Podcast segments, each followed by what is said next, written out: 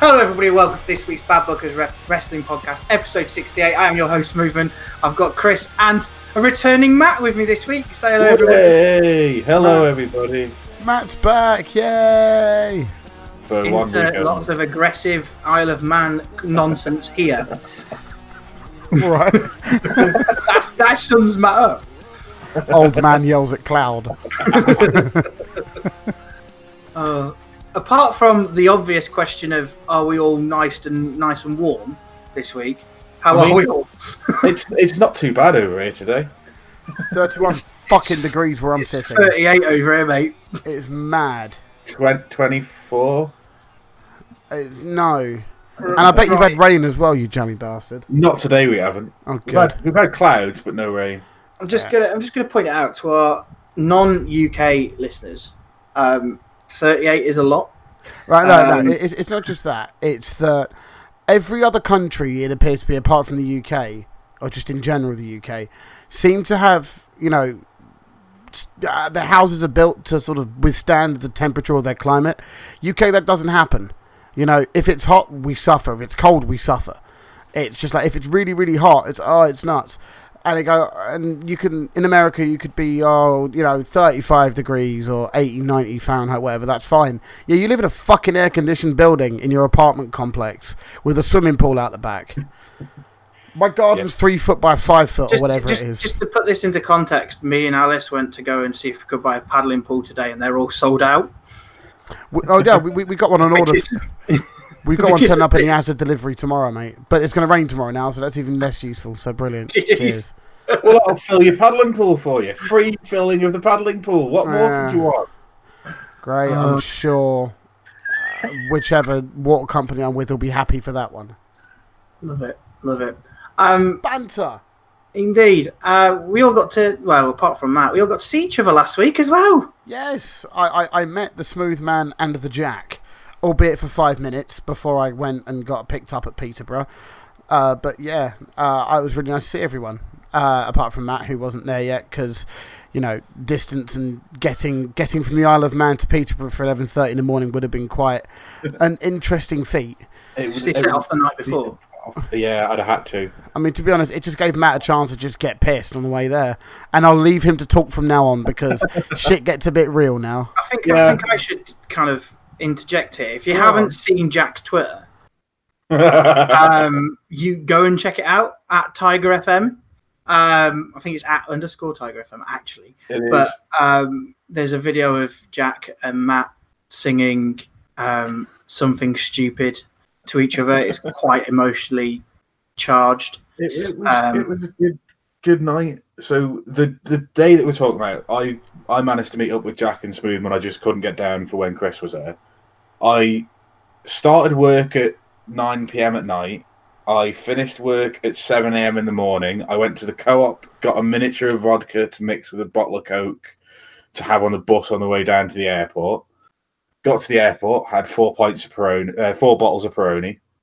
I then flew to Birmingham, landed in Birmingham Airport, bought 4 more bottles of Peroni, got on the train, and got to Peterborough. And from there, havoc ensued.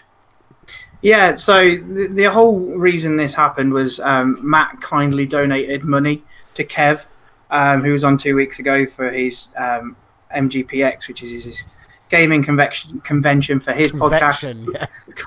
Yeah. Jesus. It's warm. Leave me alone. Which Matt kindly sponsored quite a bit of money towards, and we kind of put Bad Booker's name in there as well because we're just all a bit there in the vlog. Yeah. Fucking hell, we are in his vlog a lot, just screaming Bad Booker's down it. So, if you've come over from Kev, hello. Question is, were you robbed in the old? Because there was a lot of "we were robbed" shouts during the quiz. Air your grievances now. We got 44 out of 45 on the logo quiz round. Yeah, apparently we only got 36 points total. Yeah, apparently it was 55, not 36. Just somebody can't write, but yeah. we robbed, blatantly robbed. So I also got a DM from Kev directly saying, yes, you sort your so mates out. What is wrong with your friends? Which had loads of cards with sexual positions written on them. Yeah, so they must have been playing. I think they play with Scroll. This is massive tangent already, but it was well worth it. They were playing a game called Scrawl. If you haven't heard of it, I believe it's like Pictionary for adults. It's a cross between Pictionary and Chinese Whispers. So basically what you do is you're given a card with 4 different colours on, and each colour has different things written on it. And if it's pink, you're doing the pink round, you've got to draw whatever the pink section is. So I had written in the pink section, when they chose pink, a cheeky reach around. All right. So I drew a cheeky reach around, which was just 2 stick men. And, of course, then the next person writes... So basically, you draw what it is and then pass it on to the person to your left. And they have to write what they think you've drawn. And then the next person has to draw what that person's written. And then the next person has to guess what that is and write it. So, it just... So looking at this, it just looks like a lot of stick men doing another stick man from behind. Yeah. And then it... I have the arm round for the reach around. And it's got lots of doggy style references. So Kev then tweeted in the DMs, both me and Chris, saying, "Come and fetch your mates, they're perverts," which is just highly amusing. So I left quite early. I'm quite glad I did. Yeah, you missed the fun stuff. I missed all the fun stuff. To be honest, I'm quite glad, because I think I'd have been involved and I might have lost my job, so we'll move on. Let's get into the news for this week. There's not a lot of news, but we'll get through that, and then we'll talk about what happened this week with the Raw Reunion and SmackDown and NXT. So, first part of news, AEW related. AEW have announced that Wednesday night Dynamite will start on October the 2nd. They did a massive reveal for this over on YouTube and on Instagram. There was lots of... AEW on TNT accounts just popping up out of nowhere. Is that the name confirmed? I don't think that's the name confirmed, but they've confirmed that their weekly show will start on 2nd of October. So they're definitely going head to head with NXT then? Yes. And NXT, Vince has told the NXT that they're specifically in direct competition with AEW. As far as I know. They have also applied, there's rumours going around at the moment saying that NXT is moving to TV and going on at Tuesday nights. Nah. I can't. The thing is, right, this is where we've had I've seen loads of debates on Twitter. There's people arguing, oh, WWE's dead because of AEW. I don't think it is, because if you're going to have that on a Wednesday, people will still watch NXT. They just won't watch it at the same time. They will watch it later. People will still watch NXT. I'll be curious to see what NXT's weekly viewing figures are. I'd be curious. I don't think they're very high at all. Even now? Oh, yeah, especially now, because it's not at its best. It hasn't got the biggest stars on there regularly. With all due respect, it just hasn't. And I mean, I don't watch it week to week. I don't. I watch Takeovers. The first time I watched it for a while. I watch Takeovers. And I enjoy those. The thing I would say is anybody who thinks they'll enjoy AEW TV will enjoy NXT TV, because the week-to-week show is the only decent week-to-week show out there at the moment. It's better than Raw. It's better than SmackDown. It has actual storytelling that works. Everything flows. You've got decent wrestling. It's exactly what people are saying they want from AEW. Okay. Mm. It's just, I mean, see, the thing with it is, what do you think WWE's reaction is going to be to that? Because because at that point, would they try and get some of their bigger stars off NXT and into the main limelight? I'm talking about the likes of, well, not necessarily Gargano and Ciampa, because Ciampa's still a while away from coming back, but then you've got, you know, Undisputed Era. You've got Street Profits, who are already making regular appearances on Raw. I mean... I genuinely don't think we'll ever see Tommaso Ciampa on main roster. The injury that he's got will keep his career short. I know he'll be fixed, and he'll have... I don't think he's got more than 2 years. I don't think we'll ever see Tommaso Ciampa going up to main roster. He wants to go back to NXT. I think he'll... probably say there's no point in me going to the main roster, because by the time there's a chance that you might build me, I'll probably need to retire. So I don't think... yeah, that's fair. And at that point, you get the Gargano Ciampa rematch to draw a line under all that. Gargano goes up to the main roster because Gargano's going to go soon. He has to, really. Otherwise, he's just going to just start. I'm not sure that's the case either. I think we're more likely to see main roster stars go back down to NXT because of this, rather than NXT stars come up. Yeah. I agree, mainly because as well, if you look at people like Tyler Breeze wasn't really being utilised. Granted, Fandango got injured, and therefore what little momentum he had in the tag team division with him was stopped. So that's why they made the big decision for him to go back to NXT. But he's only been there for, what, less than a month, and then we haven't seen him again. He did that last takeover. We haven't seen him since. But then... by having established WWE main roster talent go back to NXT, what happens to the up-and-coming NXT wrestlers who are already there? Example, I mean, yes, he was in the main event this time, but Keith Lee, you've got people like him who are, in theory, underutilized. Cassius Ohno's another one. Yeah, but Cassius Ohno is now NXT UK. Okay, fine, but he's now a trainer over in the UK, I think. Okay, I mean, what I'm trying to get at is what happens to the already established NXT guys who will lose some of their TV time and story-based momentum-building time to cater for WWE already established talent coming back to NXT is an hour, a week. I mean, yes, it's pre-taped and blah blah blah, but it's an hour. There's a lot of rumours, and has been for 6 months at this point, that NXT will be 2 hours before long. And I think they can make that work. I think if it is 2 hours, I think the way they'll do it is by bringing main roster stars down. They're already starting to do it. Apollo Crews, was it this week or last week? Yeah, it was last week. Yeah, he was, that's right. Apollo Crews to come down. We've had, obviously, Tyler Breeze. I think there's a lot of main roster stars that probably benefit from going back to NXT and having NXT as a third brand away from Vince McMahon, where they can showcase, yes, I might not be a star in terms of drawing power for TV, but for nerds who actually like wrestling, who are the people that are watching NXT at the moment, then I think that's where... I think that's where a lot of the guys that don't get pushed on the main roster could flourish by just showing off their wrestling. I think as well it would be a good opportunity. These guys have been in business for a couple of years now. So like people like Tyler Breeze, I know he's been in there longer. You've got, say, Apollo Crews or whoever else. They've been in main roster. They've been around people with knowledge. They have some sort of knowledge themselves. It's only going to be helpful for these new guys anyway. I still think that WWE needs a cull, and I understand that the likelihood that it's going to happen is quite slim because of, AEW. But AEW's rise isn't going to... I don't think that they're going to... If, for instance, you're not going to get another Damian Sandow position where as soon as Damian Sandow leaves, he appears on Impact as Aaron Rex.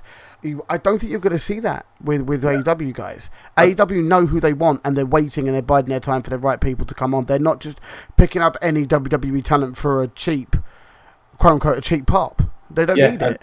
They're not Impact from 2010. They're not at all. Because AEW know the stars that they want and the type of wrestlers they want, and most of them they can get without having them being WWE rejects. Yeah, the current WWE roster, the depth in it is staggering. The amount of wrestlers that they have on their books now is fucking staggering. Yeah. And I think it's time that some of them, either it's a case of, well, either we're going to put you in this position or you're going to fuck off. And I think it's what needs to happen now. The issue with that is they have to... in Vince McMahon's eyes, they have to have 6 shows a week, at least, and that's what they're having at the moment with house shows and main event and superstars and blah blah blah. Yeah, I get that. And so house shows don't draw anymore at all in any way. House shows get like what 300-400 in attendance, unless it's a European tour. Was it this week or last week? The stats were released that Seth Rollins is the lowest drawing Universal Champion in history. No, since Kingston, gender. No, he's lower than Jinder. Fuck me. For house shows and Raw shows that he appears on, he's getting something like he's averaging 200 people less than Jinder Mahal was as WWE champion. May I point out that I think that's purely because of booking. Oh yeah, it's and that's like a lot of news articles were saying, oh, this proves that Jinder Mahal was a better champion. It's bollocks. All it proves is that WWE's output is so fucking awful at the moment that nobody wants to go and watch it. Seth has been literally booked into a corner. No, I think Seth Rollins is nowhere near as good as people say he is, and I think he is part of the problem, but he's not worse than Jinder Mahal. Can I just point out, I saw a comment quite recently that really makes sense here. I can't remember where I saw it. It may well have been Reddit. I mean, usually Reddit is my source of most shit, but you know. Seth, as the face of the company, doesn't work. Because he's temperamental on Twitter. He doesn't handle interviews very well. Roman, as the face of the company, just works. It always has. I mean, because bear in mind, Roman's basically been the face of the company for the past 2 or 3 years, give or take. For me, I think he needs to be. He's the face of the company. He needs to become the face of the company again. Roman needs to be champion again. Yeah, because Roman's not a temperamental little child psychopath. Yeah, like Seth Rollins, Twitter game is dreadful. He's in interviews this week or last week saying that the storyline creative is, at the moment is the best it's ever been. He's just absolute. He's either high on drugs or mentally incapacitated in some way. I just don't think it. I get the impression he doesn't think before he speaks, or that or he's very, very reactive. I mean, stuff like in an interview. What was it? It was either a podcast or something. He said, well, the Moxie was taking food off his plate, or words to that effect. I'm thinking, what is your fucking problem? You know, look, I fully understand. You back your product. You back the product you work for. You're the face of the company. You back that product. But at the end of the day, don't say stupid shit like that. Because what you're doing is you're acknowledging AEW is a credible threat, which at the moment they're not. Right now, they're not. Yeah. You know, they're a company that's had 3 shows that and has a TV deal starting in 3 months or 2.5 months now. You know, just be realistic here. You know, it's just silly. All of it is just incredibly silly and unnecessary. Yeah, he is acting like a petulant child, and sooner or later it's going to catch up with him, and he's going to start getting the backlash from the fans that I think probably was already going to come after the terrible programs that he's been put in by WWE. It's not all his own doing. WWE have booked him abysmally, you're right, since Mania, but he's not helping himself. Seth is back to the character with no character, which is what he was before that gauntlet match on Raw, like, what, 8 or 9 months ago? That's nearly 2 years ago now. Well, that gauntlet, that gauntlet match was in 2018. Fuck me. Oh, I guess. All right, fine then. Because back before then, I had no opinion on Seth Rollins. He wasn't a character. He was like, okay, yes, you can wrestle, but what is your character? What do you do here? You know, you couldn't put him in anything. You couldn't label him with anything. You can't say, oh, he's a tweener. A tweener is just a fucking cop out of a response. Yeah, and he's back to being probably. My opinion of him is lower than it was then. Back then. At least he was putting on good matches, but recently his in-ring stuff has been unforgettable. Average. It's unforgettable. Like, I think I mean forgettable. Yeah, it is forgettable. That's what I meant. Yeah, and his on mic work. It's just it's almost like he's phoning it in. You know, just oh, well, I've got to do this because you know the boss wants me to do this, so I'm going to do it. Blah blah. It's just shit. Indeed. And back to the news, because that was awesome tangent. Christ, I was, yeah. No, I love it. Round Central. I like it. Other AEW news, MJF, probably the best heel in the history of wrestling, has signed a multi-year extension with AEW. I think that's great news. I don't think there's any more to say on that, really. No, he's a guy that they can build. They can really build a lot. He could be... a face is only as good as the heel that he's facing. And you need, I mean, he could be the Triple H of the late 90s, early 2000s. Because you had Stone Cold and Rock one side, and the other side you had the heel. The main heel was Triple H back then. So he could be the Triple H of the late 90s, early 2000s. Yeah, they've got somebody there that arguably it'd be a better opponent for Chris Jericho or whoever, Kenny Omega, or because at the moment they're, is it Hangman Page? Is he supposed to be the heel for this title match? Page isn't going to be a heel at all. He's the golden boy, isn't he? So Jericho's the heel, but yeah, at the moment Page just looks lackluster and has had some abysmal matches in their pay-per-views. Didn't we ever talk about this a couple of weeks? Didn't we talk about this? I think we mentioned it last week. Useless. Neither of them really should be in that title picture. I'd have had MJF versus Omega. But there's plenty of time to do that anyway. I think the thing is, because this is going to be their big show before their weekly shows, isn't it, really? They're not going to be doing that one before this, that I'd know of. You want a big star name who's going to be in the main event. That's Jericho. Yeah. If you're a wrestling fan, no matter where you are, you know who Chris Jericho is. And Jericho's there to put Hangman Page over and make him credible as a champion. Indeed.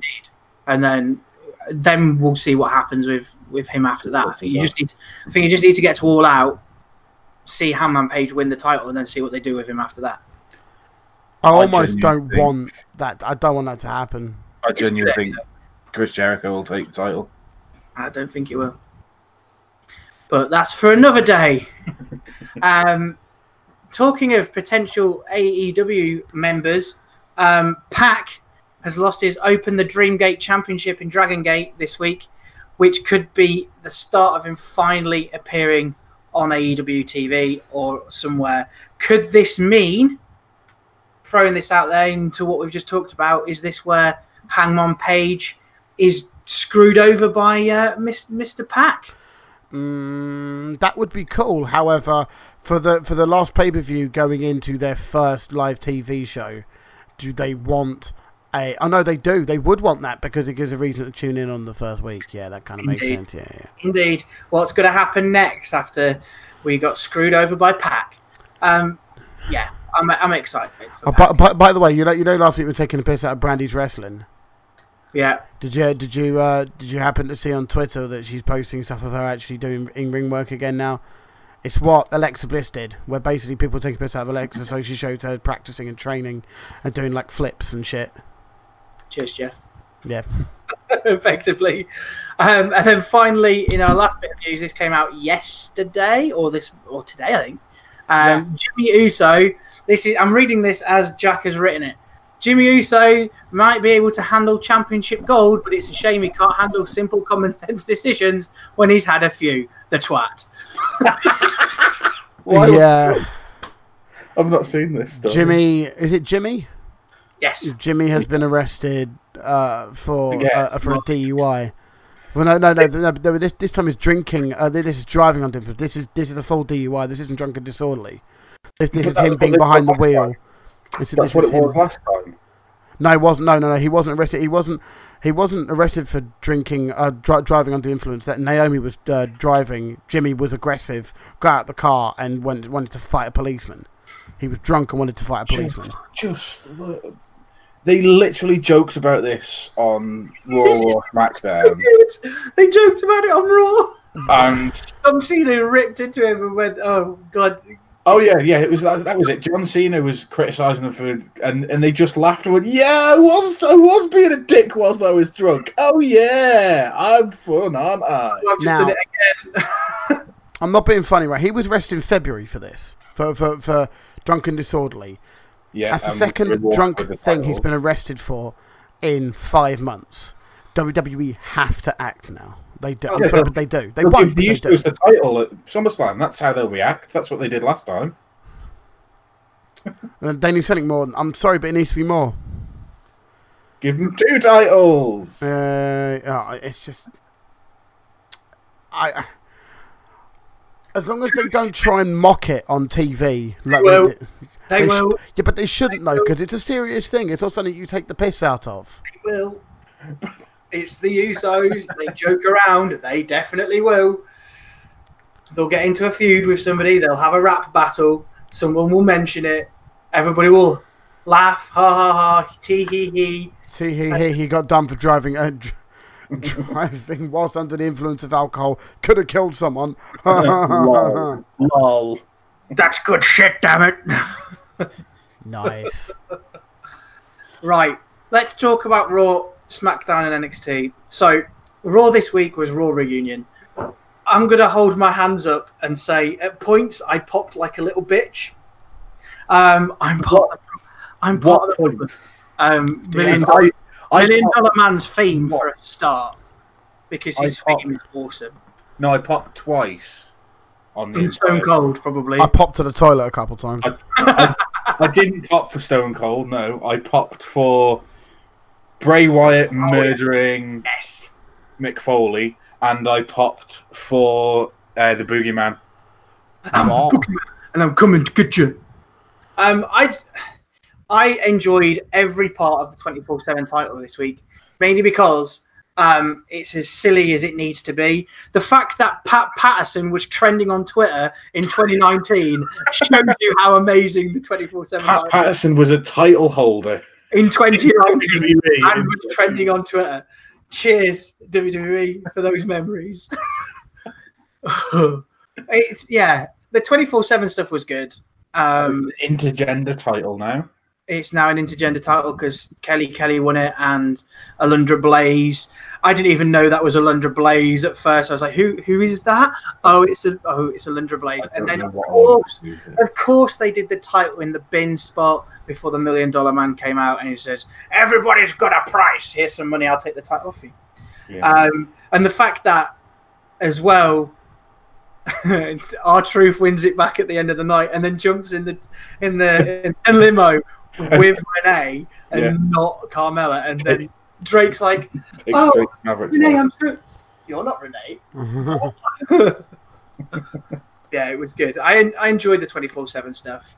Do you think he's going to try and contemplate Drake Maverick's wedding? Oh, I don't know, but was it Jack who said he wanted Hornswoggle to just turn up and take the title? I don't understand why that didn't happen. That was the most obvious gag for the whole night. It would have been Hornswoggle to take the title. However, it depends. And then have Maverick and Hornswoggle stood next to each other, and R-Truth just implodes. It's just, I think it could be based on his schedule. Yeah, possibly. And based on whether WWE asked him. Because you know Vince McMahon's not going to come up with ideas like that. As if Vince gives a flying fuck about that. According to people, apparently he's going to shed all of the money and sell it to XFL or whatever nonsense was going around Twitter this week.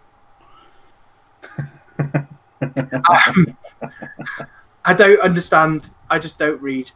I don't read Smoothman 2019. The start of the night was obviously John Cena's return. Yay. He seems to, when he's not there a lot, the crowd freaking love him. Yeah. And then we had the Usos came out, and then we had the stupid gag about, oh, you look exactly like your mugshot. Tee hee hee hee. Cheers. Rikishi was there. Yes, mate. Rikishi was reportedly not allowed to take. We're not allowed to give out stink faces because he wasn't cleared to do so. Because apparently, health insurance reasons, from what I've read. Yeah, no one wants to take that from a 60, 70-year-old man. That's just bad noise. And then Devon Dudley was there because obviously, Bubba Ray was rejected. I think he rejected going, didn't he? Yes, he did. So in order to Devon Dudley time, we'll put him with a revival. Yeah, what? Why? For what reason? Oh, they're heels. I understand Rikishi and the Usos, you know, him being their father and all. That makes sense.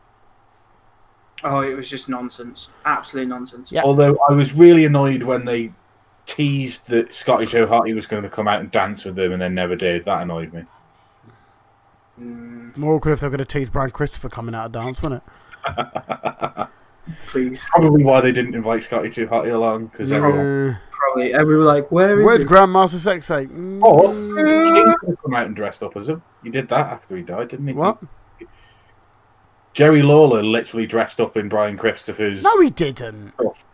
Go and have a look. The week after Brian Christopher died, Jerry Lawler wrestled in a Brian Christopher outfit. I think he did, you know. I think I did see that.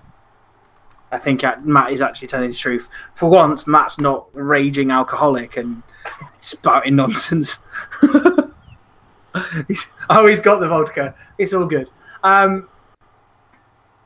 We've talked about this 24/7. Drew McIntyre destroyed Cedric Alexander, which him doing the reverse Alabama slam to the apron looks... Yeah. It looks brutal. It does. And to be honest, I just wish they'd book Drew McIntyre better, but such is the modern WWE product these days. We then had the Viking Raiders actually face an actual tag team this week. Yay. Are they an actual tag team? Well, they were tag team champions, mate. Therefore, they're tag team. They're a tag team. They're legit. I mean, but yeah, the Viking Raiders destroyed Hawkins and Ryder.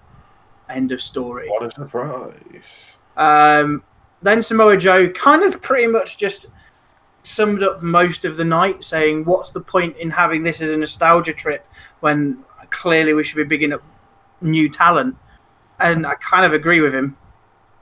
Cheers. He's supposed to be a heel here, but he's a face through and through this segment. He insulted the Rikishi, and then Roman Reigns turned up because obviously relations. Bloodlines. Who isn't related to Roman Reigns? Then they had a brawl. Then they decided to have a match. Oh, well, actually, no. I'll have a match with you. Nah, I'm all right. Cheers. Yeah, but you walking off. I'll have a match with you. Go on then. What? Logic. Wrestling logic just thrown out the window. And then we had Roman Reigns beat Samoa Joe. With a spear. Cheers. I just don't know why. Well, this is the week that you're bringing back a massive or a lot bigger audience than's been looking at Raw recently. I think they got an extra million viewers this Raw, and what they've done is they've shown off Roman beating Samoa Joe, and there was maybe 3 more matches on the card. Like, if you're going to tell everyone that there's going to be lots of people here, why not put over some of your talent? Agreed. Because that's what the reunions used to be, wasn't it? Yeah, that's the whole point.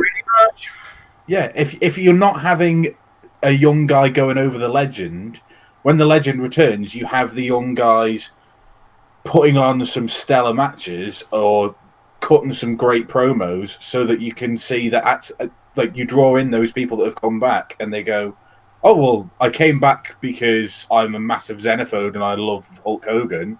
But let's have a look and let's watch some of these kids, because actually I came back to watch Hulk Hogan, but I also accidentally watched a match between Buddy Murphy and Cedric Alexander, and it was amazing. But this is WWE. This is Vince. He doesn't know what he's talking about. But Vince used to do that when he was good. Idiot. He's out of touch, mate. The Seth Rollins on Miz TV. Why? Can we also draw the fact that as well as Miz TV on this week, we also had a moment of bliss, and then we had a second Miz TV on SmackDown. Yeah. Get in. Talk shows on wrestling shows do my nutting. Absolute waste of time. I'm not going to talk about the Miz one because it was trash. I mean, I can't even remember what happened. That's how good the one was. Seth Rollins speaking his mind about... No, we need to talk about this because fucking this is where Seth Rollins ruined his entire career. Oh, Brock Lesnar. Brock Lesnar is a Seth Rollins wannabe. How much have you been smoking? Like, is he on ket or something? For fuck. Like, at what point has Brock Lesnar ever wanted to be Seth Rollins? Like... Brock Lesnar is a successful Universal Champion. Seth Rollins held it for 3.5 weeks and then had to give it back. Isn't the whole thing about him being a wannabe is because he cashed in at WrestleMania and therefore he cashed in on him? And it's like he did it 3 years later, and he's like, "I just wants to be a wannabe." That's bullshit. It's like saying that I don't know. Damien Sandow's a Dolph Ziggler wannabe. Come on. So everybody's an Edge wannabe because Edge cast in the title, the Money in the Bank contract first. You know what that is. That's a heel promo. It is. That's what a heel would say. Yeah, you're all just wannabes. You all want to be like me. And then trying to chase after watching Paul Heyman run away from Seth Rollins was highly amusing. Oh, yeah. It's like watching those giant T-Rexes run away. Do you know those massive suits? It was like watching one of those. But yeah, I don't want to talk about that. Sami Zayn was backstage. Interrupted a Legends party. Call out the has-beens. Rey Mysterio took offence. Bearing in mind, I'm sorry, I need to bring this up now. They're dubbing Alicia Fox as a legend. Yeah, full-time contract holder Alicia Fox is a legend. She's got a legendary Northern Light suplex now.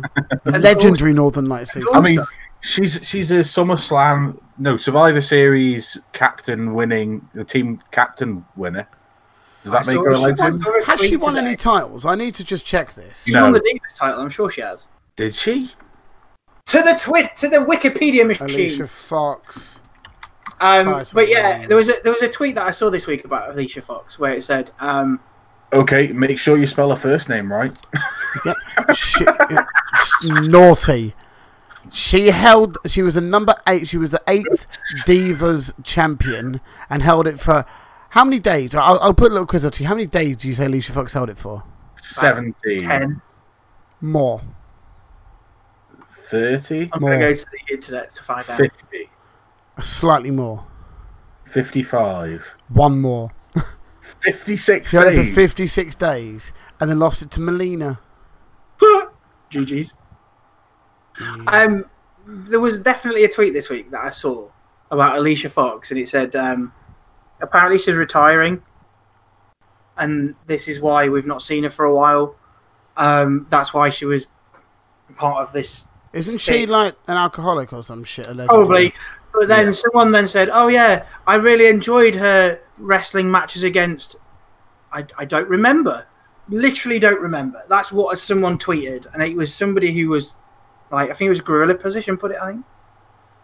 I'm sorry for that. It was incorrect, but I'm sure it was some account like that had said, "Alicia Fox is retiring. Everybody remember these matches." Oh wait, no, we don't.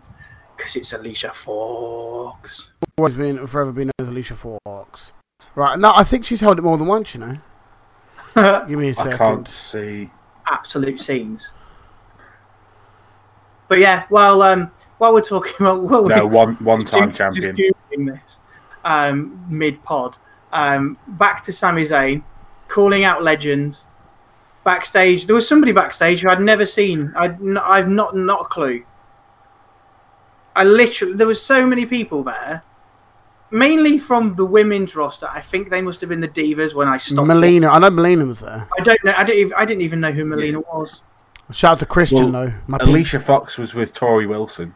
I know Tori Wilson. I know. I bet you Kelly do. Kelly. I know Kelly Kelly mainly because of WWE games. Mainly because of you, because of when you were a teenager. What, Tori Wilson? Yes. Yeah. It's all about them. Teenage bra and panty matches, mate. Wrestling in the 90s. Yeah, definitely don't say that when you're at work, mate. Definitely won't. No. So we had a match. Stacey Keebler, that's all I want to know. What? Where was Stacey Keebler? Being isn't she like a... You lagged at a very inappropriate time there. What were you saying? I said maybe she's like doing some gymnastic stuff or...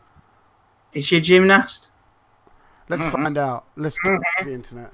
Wait, we know wrestling people, guys. Yeah. We're really good. That's what we remember. Chris is finding that out. Just to continue this really long segment about Rey Mysterio versus Sami Zayn. Mysterio beat Sami Zayn in a match because he didn't like the way that he was giving grief to legends. What happened to Sami Zayn? But also, could we just also understand why Rob Van Dam was there wearing full gear but then didn't do anything? Because he's an Impact wrestler. Because he doesn't have any other gear apart from his singlet.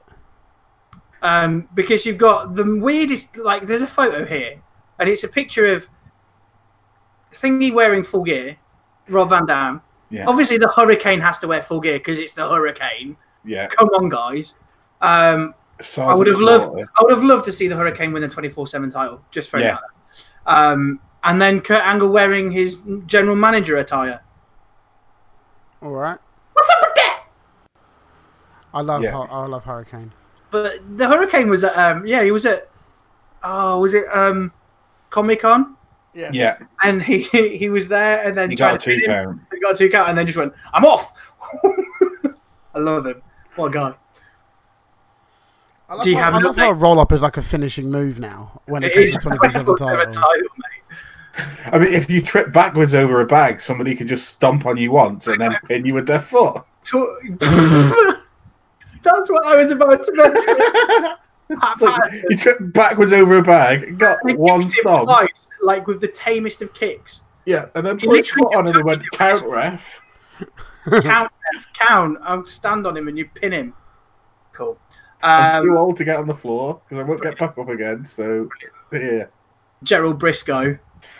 What a guy. Oh, yeah. He still exists. I forgot he completely existed until like today. Oh, Seth Rollins and AJ Styles had a match. This match ended in a DQ because of they're now calling them the OC. California. Which is all I thought. California. Which is all I thought of when I... It sounds more like Sons of Anarchy. It sounds, to me, it's been more like Sons of Anarchy-esque. If they don't come out with their new theme of Phantom Planet, I'm just not going to watch the product anymore. I get it's supposed to mean Original Club, is it? That's clearly a massive dig at like Bullet Club. Of course it is. But I saw a tweet today from Tamatonga saying that he's drinking the blood of AJ Styles.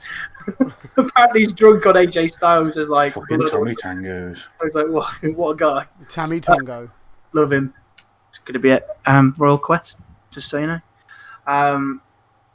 Yeah, this match was what a waste of I can't even. So did DX come out and bury the OC? No. Yeah.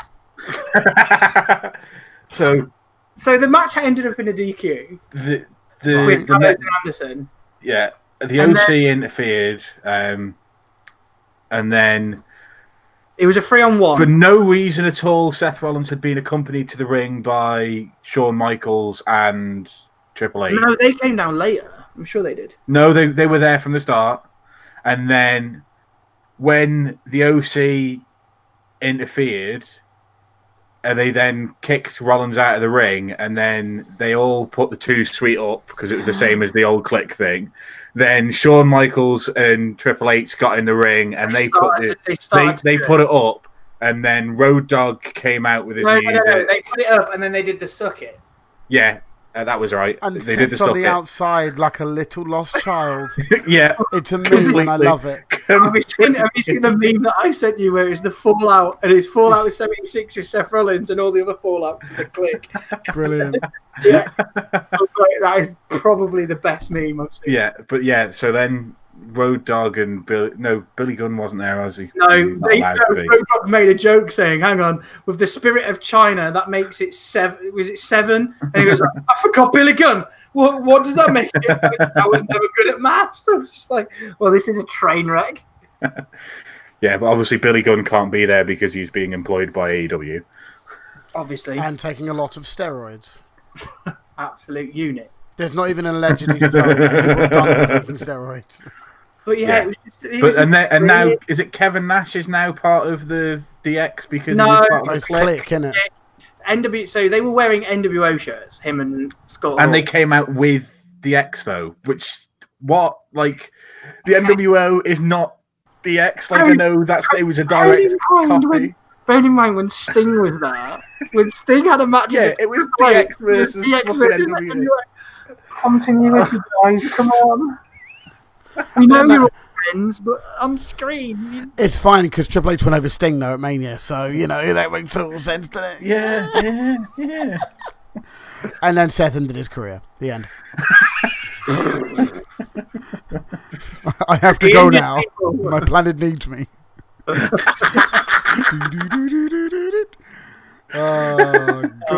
Good old Triple H booking. I love it. That segment was awful. Let's move on. The Fiend. So Mick Foley came out. Yeah, this is good. This bit. Go on. Mick Foley came out and was going to do a historical moment. My best bit about this. But before that even happened, half the 24/7 people were running through, and then it was like, "I'm going to take that title someday." I was like, "Cool, yeah, please don't." Please just stay away. And then there was a bit where he's then going through, right, they asked me to come out and talk about what my favourite moment was of Raw. And I was like, this isn't Raw 25. What are you doing? That's what it felt like. This has felt like what Raw 25 probably should have included. Wait. What was the point in this? What do you mean? What was the point in this was... USA Network have said, well, your viewing figures have dropped nearly 1 million people in 12 months. Fix it. Bring back some... We're up 640,000, I believe, for this one. Yeah. So great. Looks like we're going to get weekly Hulk Hogan appearances again. Please no. Going for Hulk Hogan to win the 24/7 title. That's the day that the 24/7 title dies. As much as it possibly is, I'd still pop my tits off. No, because I fucking hate Hogan. No, I've never been a Hogan fan. But ever. What you do is when Hogan then loses the title, he loses it to Big E. Please. Or Booker T. Lose it to Drake or something. The rapper. But, yeah, so Mick Foley's talking about his favourite segment. And it's just showing him on the shoulders of everybody when he wins the WWE title, which was good. And then all of a sudden it went. All right, no need for the sound effects, but okay, I'm with you. I'm very good at sound effects. I like this because it's not just instant lights out everywhere, so you're not thinking it's the same as every other fucking Undertaker person who's scary, boogeyman, and wicked, edgy character. It's like. The audio slows down, then one bank of lights goes off, then another, then another. This is being treated perfectly. And I was really worried about his live appearances. And they did the live... I was worried that WWE were just going to fuck them all up. And so far, they're doing it properly. And then it's okay, because then Bray proceeds to fuck Mick Foley quite through all three holes, to be honest. It's really different to this one. Mandible Claw. No. The bit with the one with the Finn Balor last week was, you see him in the middle of the ring holding the Sister Abigail ready. Yeah. This week, he's in the ring, and I think he's stood behind Mick Foley, and he's got his hands over his face like this. Yeah. To his ears, and obviously he's got hurt and heel. So he's put his hands to his ears. And then he takes the heel one away because the hurt one is talking to him. And then he goes and hurts Mick Foley. I noticed that. I was like, oh, my God, yeah, actually, he's got hurt and heel. So is it sometimes where there might be this kind of entrance where he's in the middle of the ring and he's got heel and he goes, right, I'm going to heal you. You're going to be joining my band of brothers. Was his promo... was his promo on Finn? That was SmackDown, wasn't it? That's SmackDown. Yeah, we'll get to that then. Okay. We'll get to that, yeah. So, obviously, they did the lights while he's doing the hurt and heel thing. Then he attacks Mick Foley, and we still get a little bit of the lights, and then it goes full light. Yeah. And to be honest, I enjoy every second of this. And from what they keep doing when we talk about it on SmackDown, I think The Fiend is going to be prominent more, which is good. Well, he's going to absolutely fuck the living daylights out of Finn Balor because Finn's off for 2 months. Yeah, but we'll get to that. Moment of bliss. I actually skipped. Yeah, well, we'll skip it now then. It just descended into a brawl between Beth and Natalya for reasons. I mean, spoilers. It didn't even happen. because Natalya interrupted before Alexa Bliss could finish her first sentence. So there was no moment of breath. What's the point? Why is Natalya in a title feud in 2019? Because they need something for her to... Because there's no one really that Becky can face at the moment that's an easy win. Just scrap all of those other responses, Chris. She's Canadian. It's in Toronto. Oh, there you go then. Fine. Yeah, that's all we need. That's where SummerSlam is, isn't it? Interference maybe for Beth Phoenix. Maybe. Probably. For reasons. Braun Strowman versus local competitor.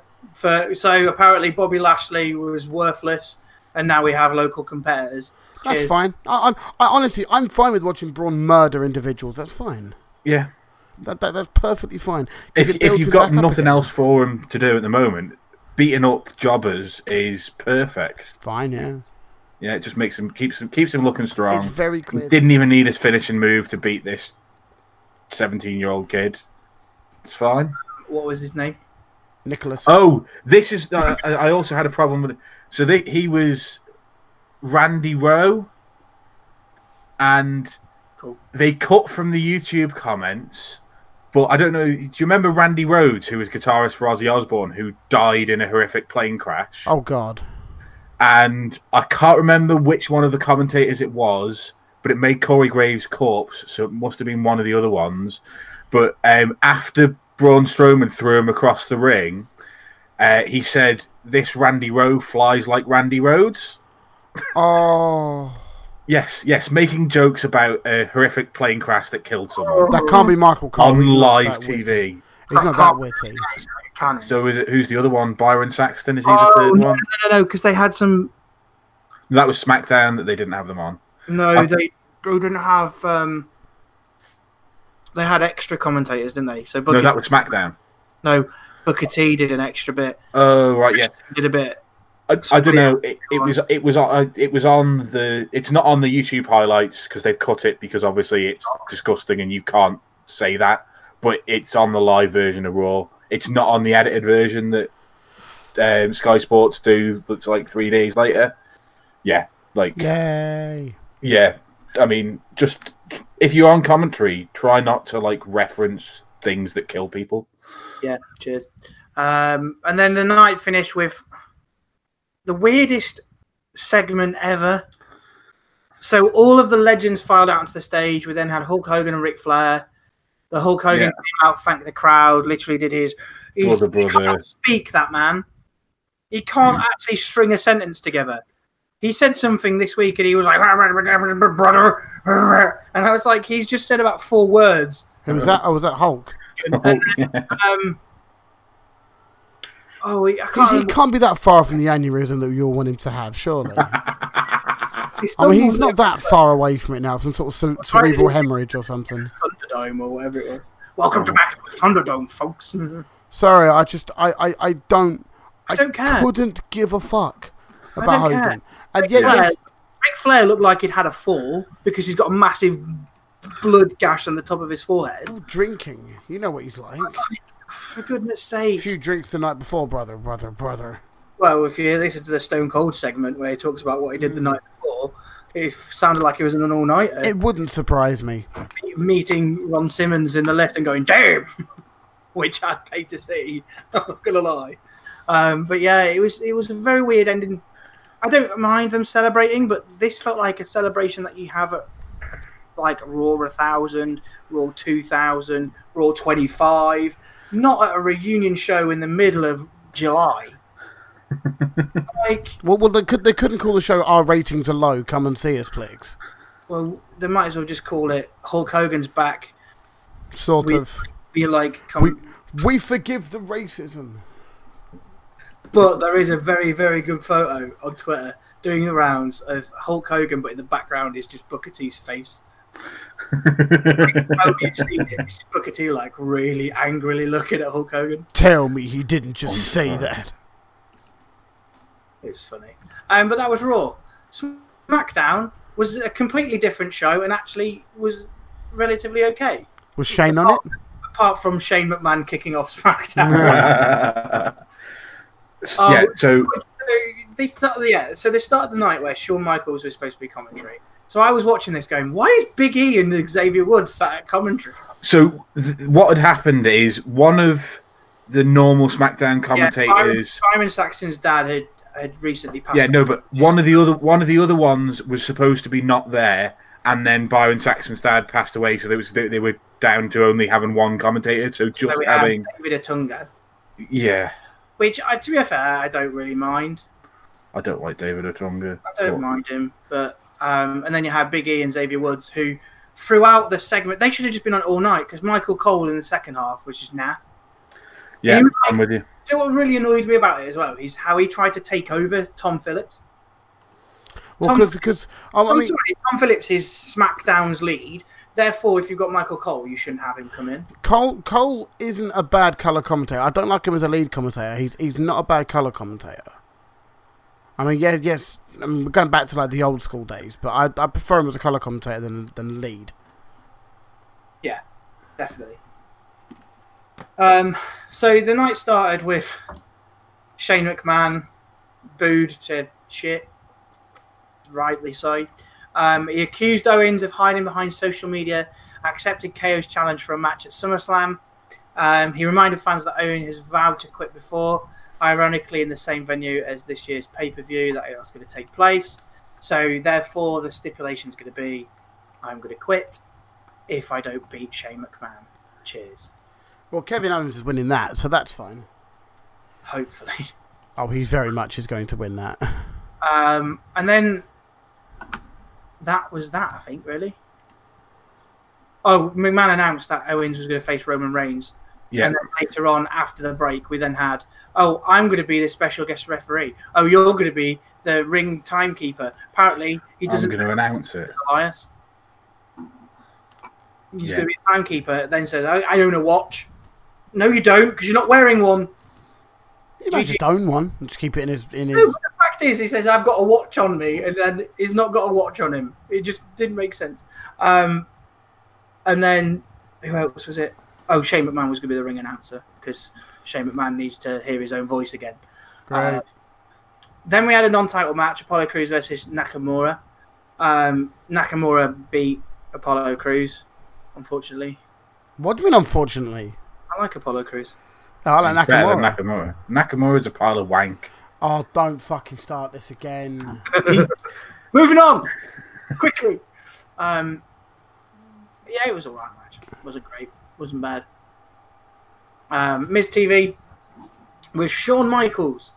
We've already mentioned it a little bit. So, Shawn Michaels pretty much called Dolph Ziggler a Shawn Michaels wannabe, which is great. That's how you do it, Seth. Yeah.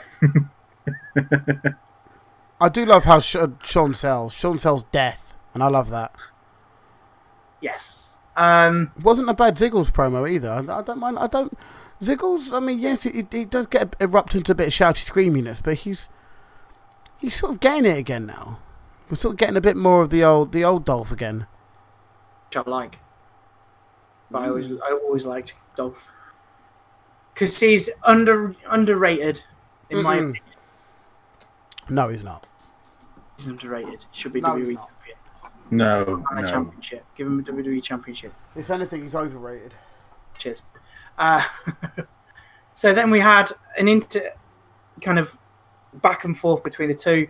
The Miz was therefore in kind of the middle, and then said, "Look, Dolph, instead of talking about it, do something," which he tried to do.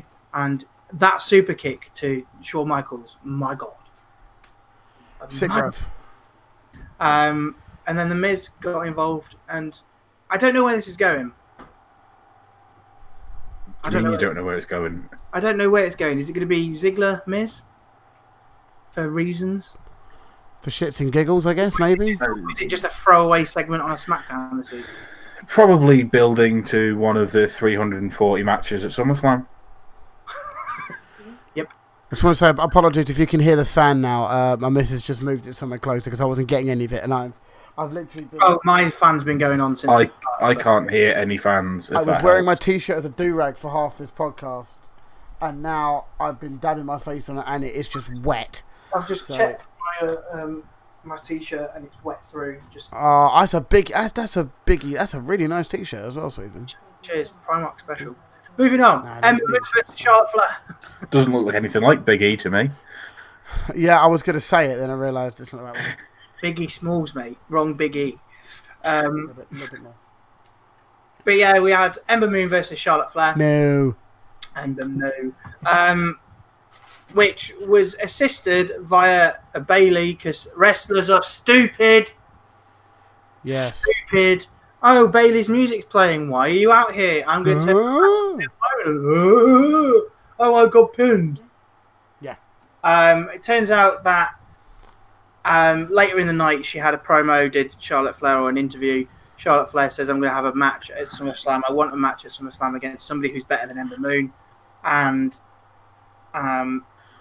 yeah, I deserve to be in the title picture. Effectively, I've heard on the grapevine it's going to be Trish Stratus. Yeah, I have as well. I don't like that. Why not? Because she's not a very good wrestler. I mean, she's the best legend we've had in the ring in the last 5 years. In the ring. I mean... Her match at Evolution and her match at whatever else, the one she did last year, they were both good matches. Well, see, I would prefer it if Charlotte fought someone from the roster. But there's nobody on the roster. There's nobody on the roster that fits the bill. Right. When she said this, I was going, right, who's on SmackDown? I'm going to look now. Sex and Violence. You've got Sex and Violence. Who's what? Sex and Violence? Mandy Rose and Sonya Deville. Oh, you mean Fire and Desire? Sex and Violence. Wind and Rain. Wind and Rain. Earth, Wind and Fire. Yeah, so we've got Earth, Wind and Fire. But obviously Fire had to retire, so it's just Earth and Wind. And then Iconics. Iconics, who are the tag team champions. You've got Kairi Sane and Asuka, who are a tag team and therefore can't fight in singles fights. Ember Moon, who's fighting Bayley for the top title. And that's it. Oh, and Carmella? Carmella, but she's too busy running around R-Truth. Yeah. Who else? That's it for SmackDown.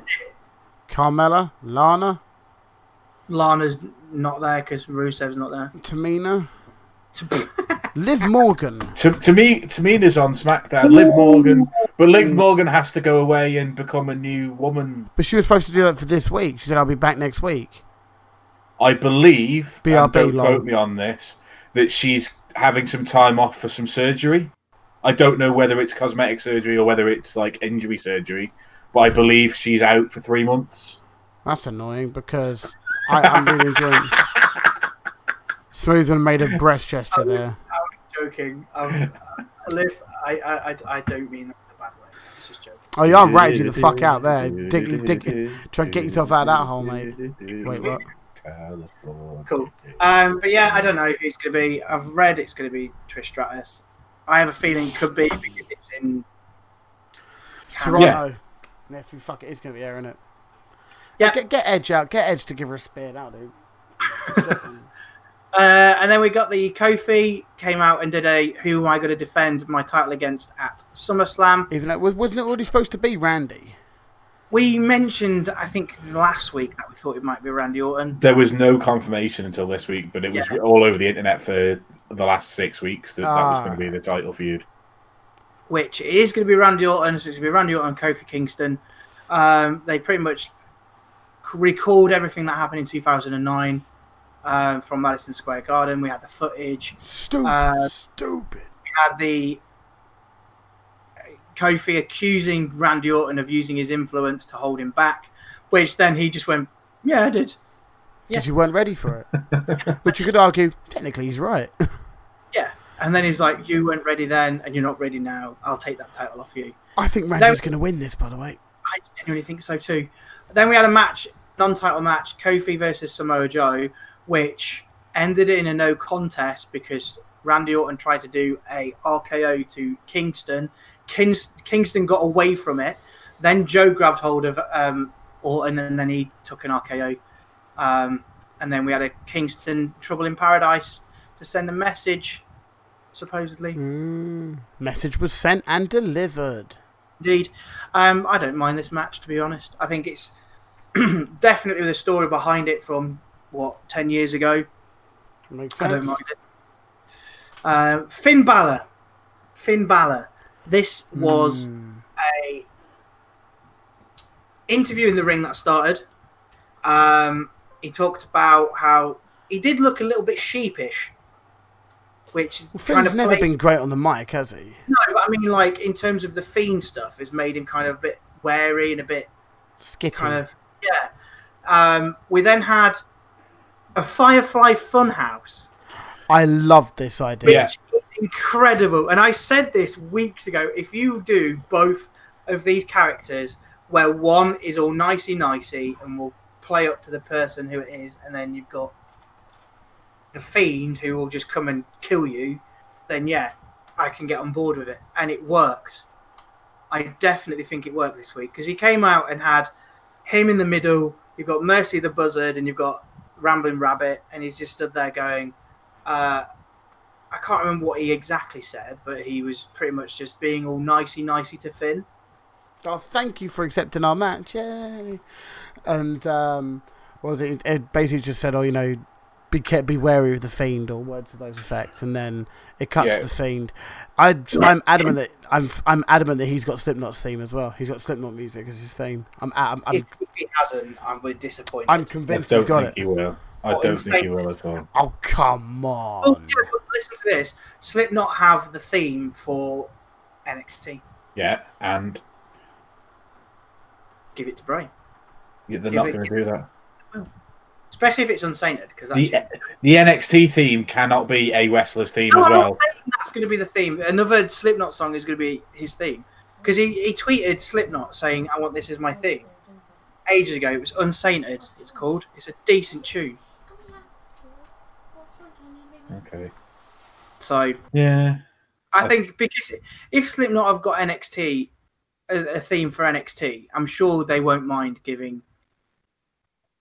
I mean, definitely won't be giving. They might like let him license one.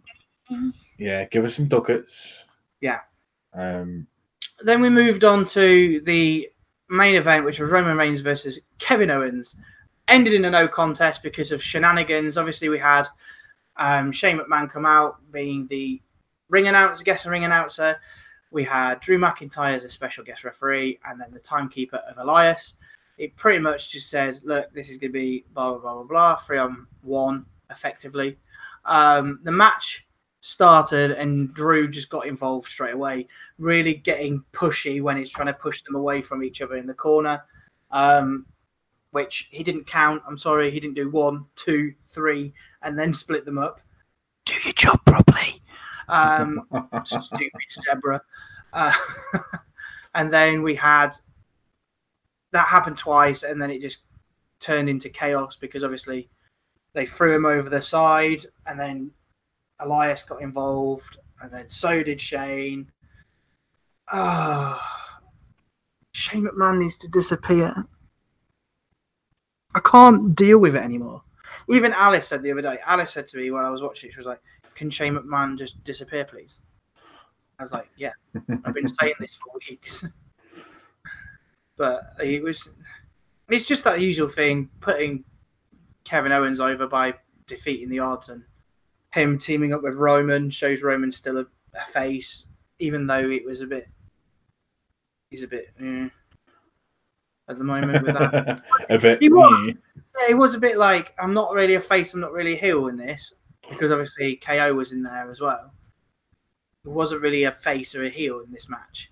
And then the match didn't really happen, so it didn't really make any difference. But then there were stunners everywhere and a few Superman punches. And that was SmackDown. Anything to add, Matthew? No, not really. Not with SmackDown. It was a good show. I enjoyed it, but it's still something quite a lot lacking from WWE TV at the moment. They need to. Raw was just trash. Raw, you have to look at Raw as a one-off, because I'd love to look at Raw as a one-off, but looking at the output that they've had from Raw this year, they all feel like one-offs. They're all, yeah, just trash. So because this week I knew for a fact it's Raw Reunion. There's going to be no storyline progression whatsoever, or very little. It would have been great to have people put young talent over. That didn't happen. The only good thing again this week was The Fiend, which says a lot about WWE TV at the moment, that The Fiend is the best thing that's on TV, apart or that or the 24/7 title. Yeah, yeah, it's and that's a big problem that they've got, and they're going to have to fix it sooner rather than later, because at the moment, like they.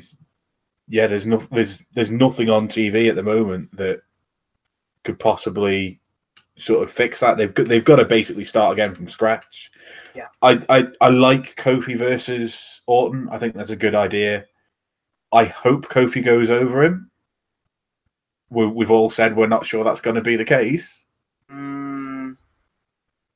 Yeah, that's the thing. When I was watching it, I was thinking maybe. This is where Kofi gets the win. But then it also makes me think, is this the person that's going to take it off Kofi? Because Kofi's had it for too long now. Yeah, that's my concern. And it'd be interesting to see how they play it. I think if we see what happens next week, we'll probably get a bit more of an idea. Because SummerSlam's like 2 weeks away, isn't it? 3 weeks away. It's like the 11th of August. So not this week. Might be like 2 weeks on Sunday. Yeah, 2 weeks Sunday, I think it is. Let's talk about NXT. This is the first NXT I've seen for a while. So I haven't really seen much of the breakout tournament, but this was the semi-final. We had Jordan Miles versus Angel Garza, whichever his name is. I'm just going to point out, Angel Garza is a B-Tech version of Tai Chi. And only New Japan people will understand that reference. Okay. That is like, what? So Angel Garza had trousers and then ripped them off and had pants on. Yeah. Tai Chi does that. And he's been doing it for years. Right, okay. That's why I've called him a BTEC version of Tai Chi. Yeah, that makes sense. It was pretty good. I didn't mind this match. It's good to show new talent. The whole tournament's been really good. Like, I know you said you've not watched a lot of it, but yeah, the whole tournament has showcased that they've got some really talented guys. My criticism is I've not yet seen an interview with any of them. We've not seen any of them outside the ring. It's just a very New Japan style. Let's have a tournament and showcase these guys in the ring, but you don't see any of the fact that the tournament is only done where you win, you move on. Because if you're like me and don't have time to watch it every week, I missed half of the people in it. So. It's kind of like if I look at the people who are in it, because I can't remember. I know Isaiah Swerve was in it. Yeah, whoever that is, I know who it is. It's Shane Strickland. But I'd never seen any of these 8 guys going into this tournament. No, I had. I've heard of a few of them briefly, but I've never actually seen any. Yeah, one of them was Trevor Lee, was he? Yes, in a previous life, Cameron Grimes, I think. Yeah, so like I'd heard of some of them, like Shane Strickland, obviously. Yeah, so there's like some of them you heard of, but I've never seen any of them wrestle. They've all done really well in the ring. They've all come across as good wrestlers. Is that enough? I don't know. Yeah, for example, I didn't see anything of Dexter Loomis. Bearing in mind, I'd seen pictures of him on NXT's Instagram and was like, who's this guy? And wanted to find out more. And then I saw he was in this tournament and wanted to watch more. But because I don't watch NXT that often, I kind of missed it. So I think what they could have done with this is they could have done... I know they don't want to be like New Japan where you face each other in like blocks or whatever. But you could have done like a round robin where everybody faces each other. Whoever gets the most points then goes to the semis. Yeah, I mean, there's only 8 guys. It's not like it's really 30 guys or 40 guys or whatever. If it was like that, then I'd say, yeah, that's fine. But, for example, I didn't see anything of Bronson Reed or Isaiah Swerve, Cameron Grimes. The only people I've seen were Garza and Miles because they were on yesterday. Yeah, so that was the first semi-final. and there's another one next week, I think. I don't understand why they have to change their names. I don't know why Shane Strickland needed to change his name to Isaiah Swerve Scott. Because he's... So when he was in Evolve, he was Shane Strickland. Surely WWE is part of Evolve, or Evolve is part of WWE. Why change his name? They did it with Dominik Dijakovic, didn't they? He was somebody... Dijak or Devon Dijak or something like that, and he had a, it was better than that. He had a really good name. He'd wrestled in Evolve, and then they just changed his name again for like no reason. Angel Garza, they changed his first name from Humberto. Granted, they've already got Humberto, so therefore we need to change his name. But they could have just called him Garza, although that sounds a bit like a place in Iraq. Maybe not. I don't think it's in Iraq either. I think it's... Like, I don't know. It's just WWE change. If it's somebody from Evolve, why change their name? Unless there's somebody else with a similar name, then I can understand. But yeah, it's just it just frustrates me. But yeah, this was a good match. The win was quite cool. The German suplex into a bridge, deadlift, which I love a good deadlift German. They look quite cool. Yeah. Mainly because I wish I could do one myself. Yeah. I mean, it was a good way of showcasing his strength and power. I don't think that's the move that he won his previous match with, which, you know, goes to show that these guys are in developmental. They've not got a set finisher yet. You'll see different things from them from time to time.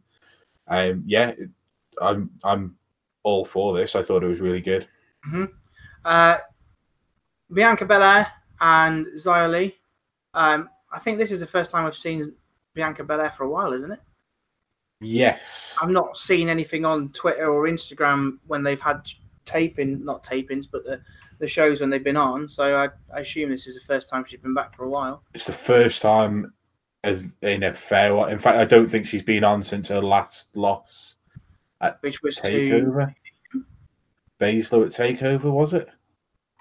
Or did she might have lost in like a I think Belair's lost to Mia Yim recently. Yeah, I think she lost to Mia Yim either just before or just after Takeover 25. But yeah, Bianca Belair won. Was pretty much just a Bianca Belair match, really. She was more dominant, more of the attacking moves, and she won in the end. I don't think Xia Li did a lot, really, that I remember. Not that I remember either. There was the only big bit of offense she got in was Belair put her up into a hold suplex, did some squats, and then. Mia Yim need a way out, and not Mia Yim. Is it me?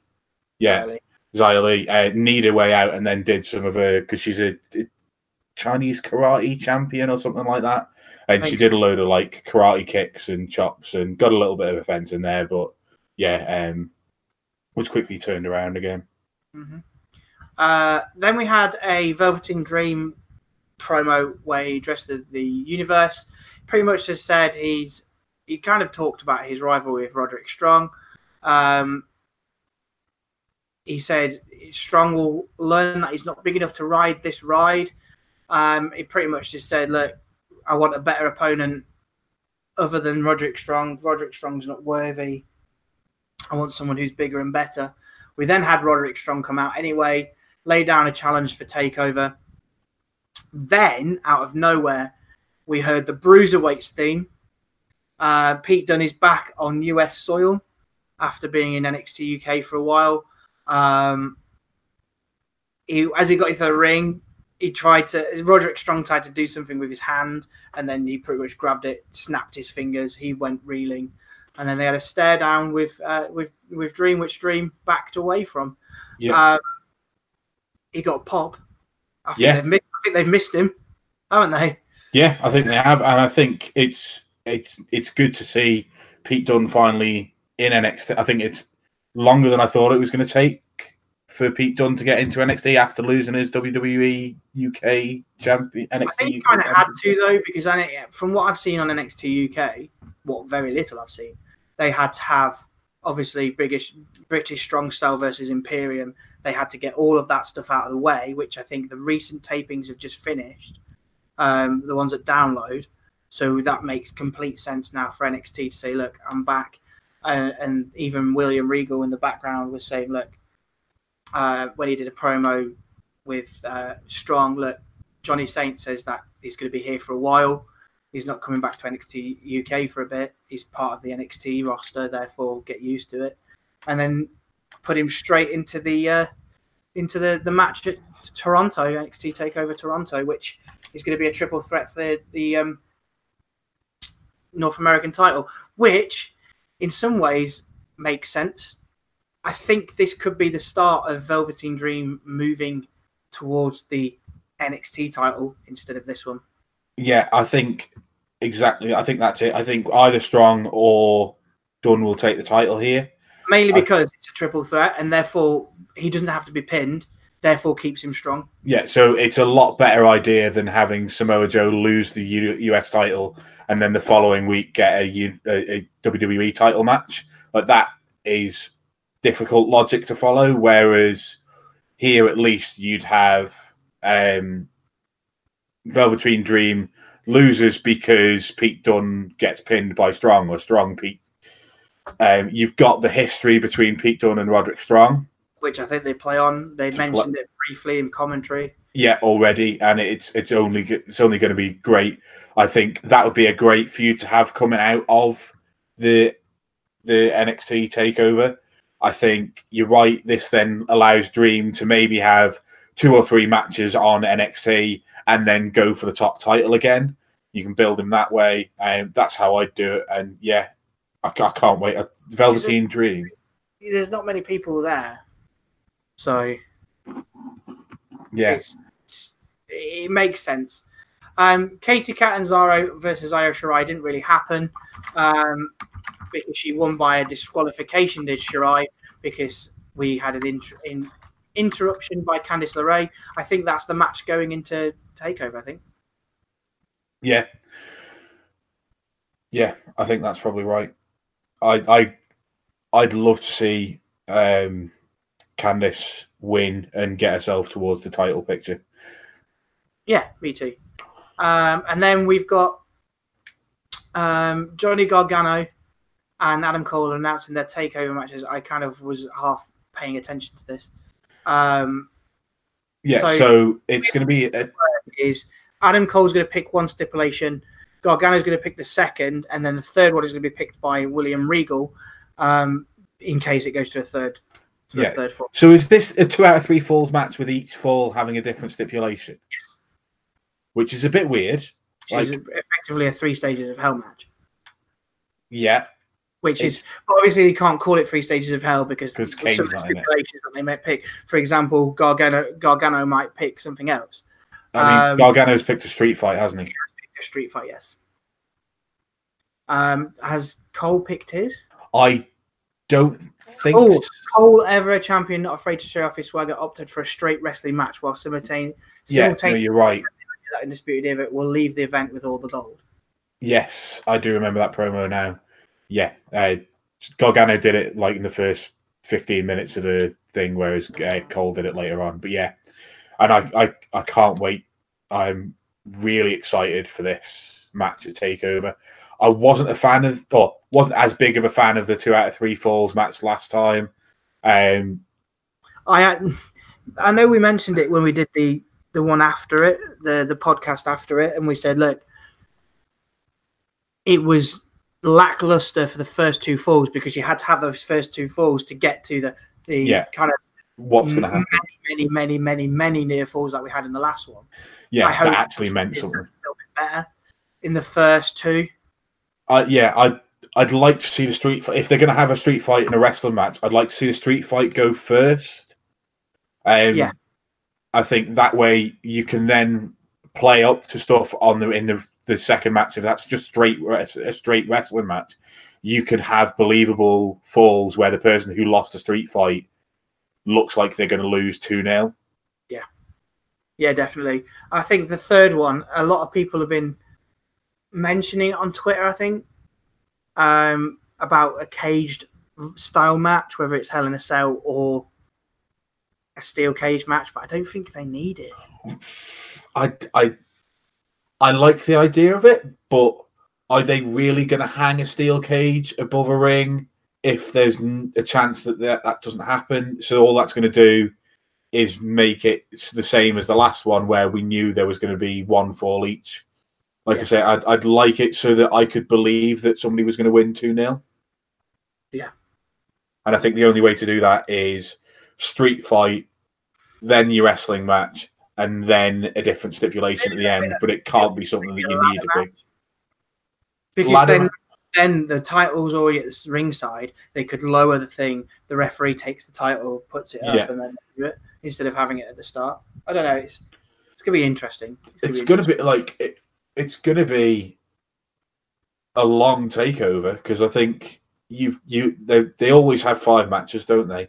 This could easily be an hour and 15 minutes of Cole versus Gargano, which I'd love to see. I'd love to see the street fight go for a while, them end up somewhere backstage. Then they've got to come back out again, have entrances again, get back down to the ring, have the wrestling match go the other way, and then have to set up for another stipulation. I'd like to see sort of like 5-minute breaks in between the two so that you believe that they can get back and it's going to be an even more exciting third part to it. Yeah. Main event of NXT this week was Keith Lee versus Damian Priest. Damian Priest seems to be getting more TV time, which means he's going to be part of the TV tapings a lot more often. However, I don't know whether it's right to have him beat Keith Lee. I don't think it is. It was very out of nowhere. He doesn't look on the same level. I quite like the guy. Oh, I like his character, I like his kind of demeanor and all of that.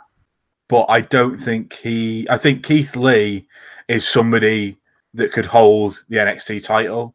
I'm not sure that Priest is. I think Priest, for me, is more of an NXT North American title as kind of where I see him moving towards, whereas Keith Lee, I know Dijakovic got injured and that's what killed that feud off, but for me, I think the initial plan for the end of the Cole Gargano feud was the winner of the Dijakovic versus Keith Lee feud, and I think Keith Lee could easily walk into a top level feud, whereas I'm not sure.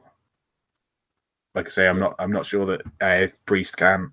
No, there's a bit where Damian Priest jumped over the top rope or did a torpedo or suicide dive. Torpedo suicida. And Keith Lee just caught him.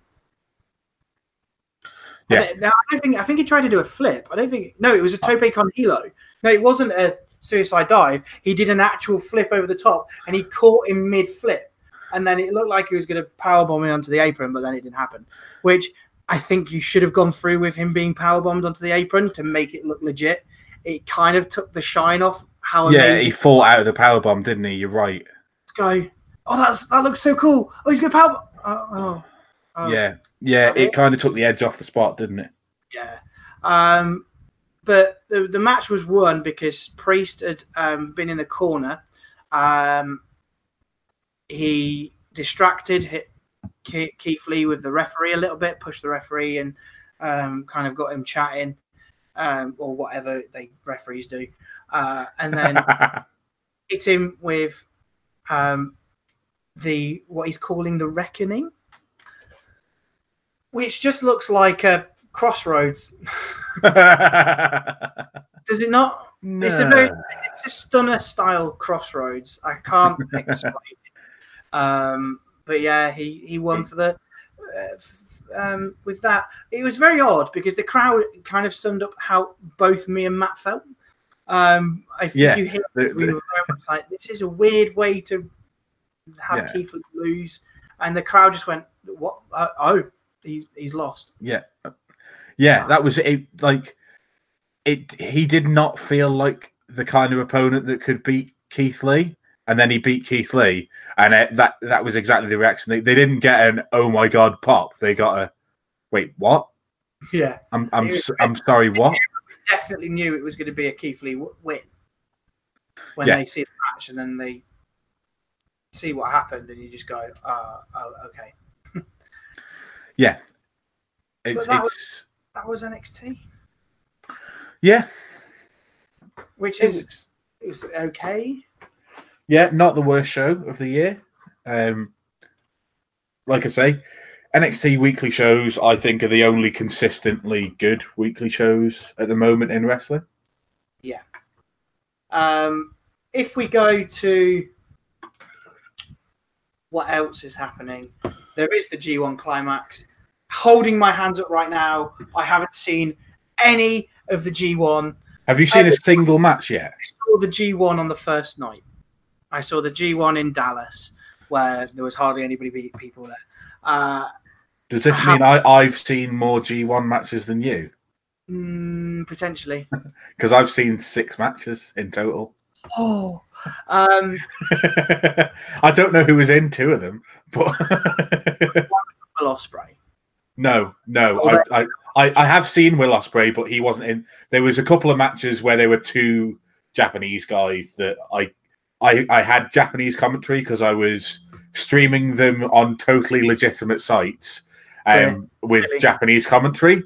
And I get names like Ospreay and Moxley and Kenta, but when they are talking really quickly and it's in with a lot of other Japanese words, the Japanese guys, I don't pick their names out of the spiel. The way that they do Japanese names is they do their surname last. No, surname first, I think. So, for example, like Hiroshi Tanahashi would be Tanahashi Hiroshi. But the problem is when they say Tanahashi Hiroshi in the middle of a sentence with Japanese words either side of it, it's very difficult to pick it out. I can imagine. But at the moment, according to Jack's very nice spreadsheet, according to this, we've got 5 days. I don't know if that's true. I think it might be 6 after today. I think the 6th day was today. Let me just find out. Let me just have a look. Yeah, I haven't got a clue. While we're here. The date today is the 25th of July.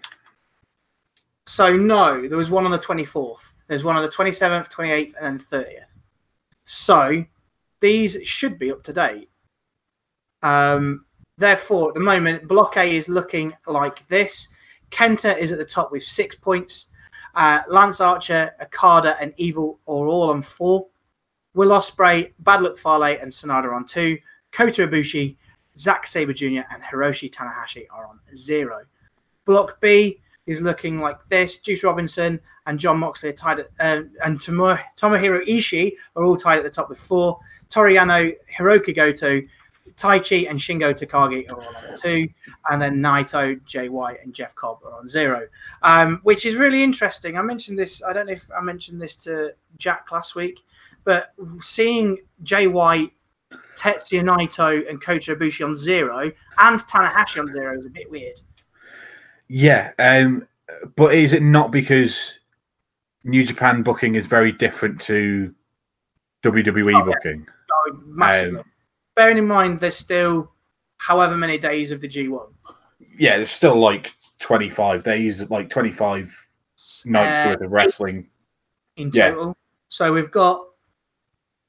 So we've had 5 nights. 11, 12, so 13, still got 15, 16, 17, 18. And then the finals on the 12th of August. Yeah, so like anybody can still at this point reach the final. Yeah, because I think it's what, 2 points for a win? Yeah, 2 points for a win, 1 for a time limit draw, and no points for the loss. I think the big thing for me was Will Ospreay not winning his first match. And the other big thing is Kenta. Like, did anybody really see New Japan pushing a guy who's never been in New Japan before, who was in a different Japanese product growing up, and then went to WWE. I genuinely thought he'd go far in the tournament. I genuinely, when they did his debut, and he didn't wrestle on his debut. He just came out. I think that was at Dominion, I think. Yes. And they've got, I've forgotten his name. He's a retired wrestler. He does the LA Dojo. I can't remember his name off the top of my head. People in the wrestling community are going to go, Smoothman knows nothing. He's supposed to know New Japan. But he's kind of like a big figure in New Japan, and he came out being endorsed by him. That kind of makes you go, okay. Could be quite big. But yeah, it's interesting to see who wins. I think Kenta will get to the final. I think this is just Ospreay dabbling into the heavyweights. Same with Shingo Takagi. Like, I saw John Moxley's promo today where he said, Shingo Takagi's not a light heavyweight. What are you talking about? Did you not just see this? And he's like giving off this big promo about how he nearly took his head off, which was quite funny. But yeah, I mean, like you say, I've actually gone out of my way to watch matches for the first time ever for New Japan stuff. Yeah. Yeah. I think I need to watch. What I'm going to do, I said this last week, Matt, Jack has made a best to worst listing on our spreadsheet. So I think I'm just going to watch the best matches that are on there. Well, probably 3 3/4 up, I think. But that's it for today. We are, as always, on Twitter at BadBookersWP. Make sure you go and check our website, www.badbookers.com. Go over to our YouTube channel where any of this podcast is fed through there, and any more content that is coming up will be there. That's Bad Bookers Wrestling Podcast on YouTube. I can't remember what I was going to say. www.badbookers.com. Already, let's do it. badbookers.com. Once again, thank you very much for listening. Make sure you put 5 stars on this wherever you're listening, and make sure you share it around so that you can let your other wrestling friend heroes listen to us ramble on about nonsense. Thank you very much for listening. See you later. Bye. Are you tired of the same old pro wrestling? Then check out the amazing action on Powerslam.tv, the biggest indie pro wrestling channel in the world. Get over 4,000 hours of the best pro wrestling events from over 110 of the biggest names in the industry from over 15 countries around the globe. Get your free trial today at powerslam.tv. I am fucking moist. It's going to keep in. I can see it. It's gone. And it's going to keep... Look at the state of this. Jesus. State of that. You see the sweat patch.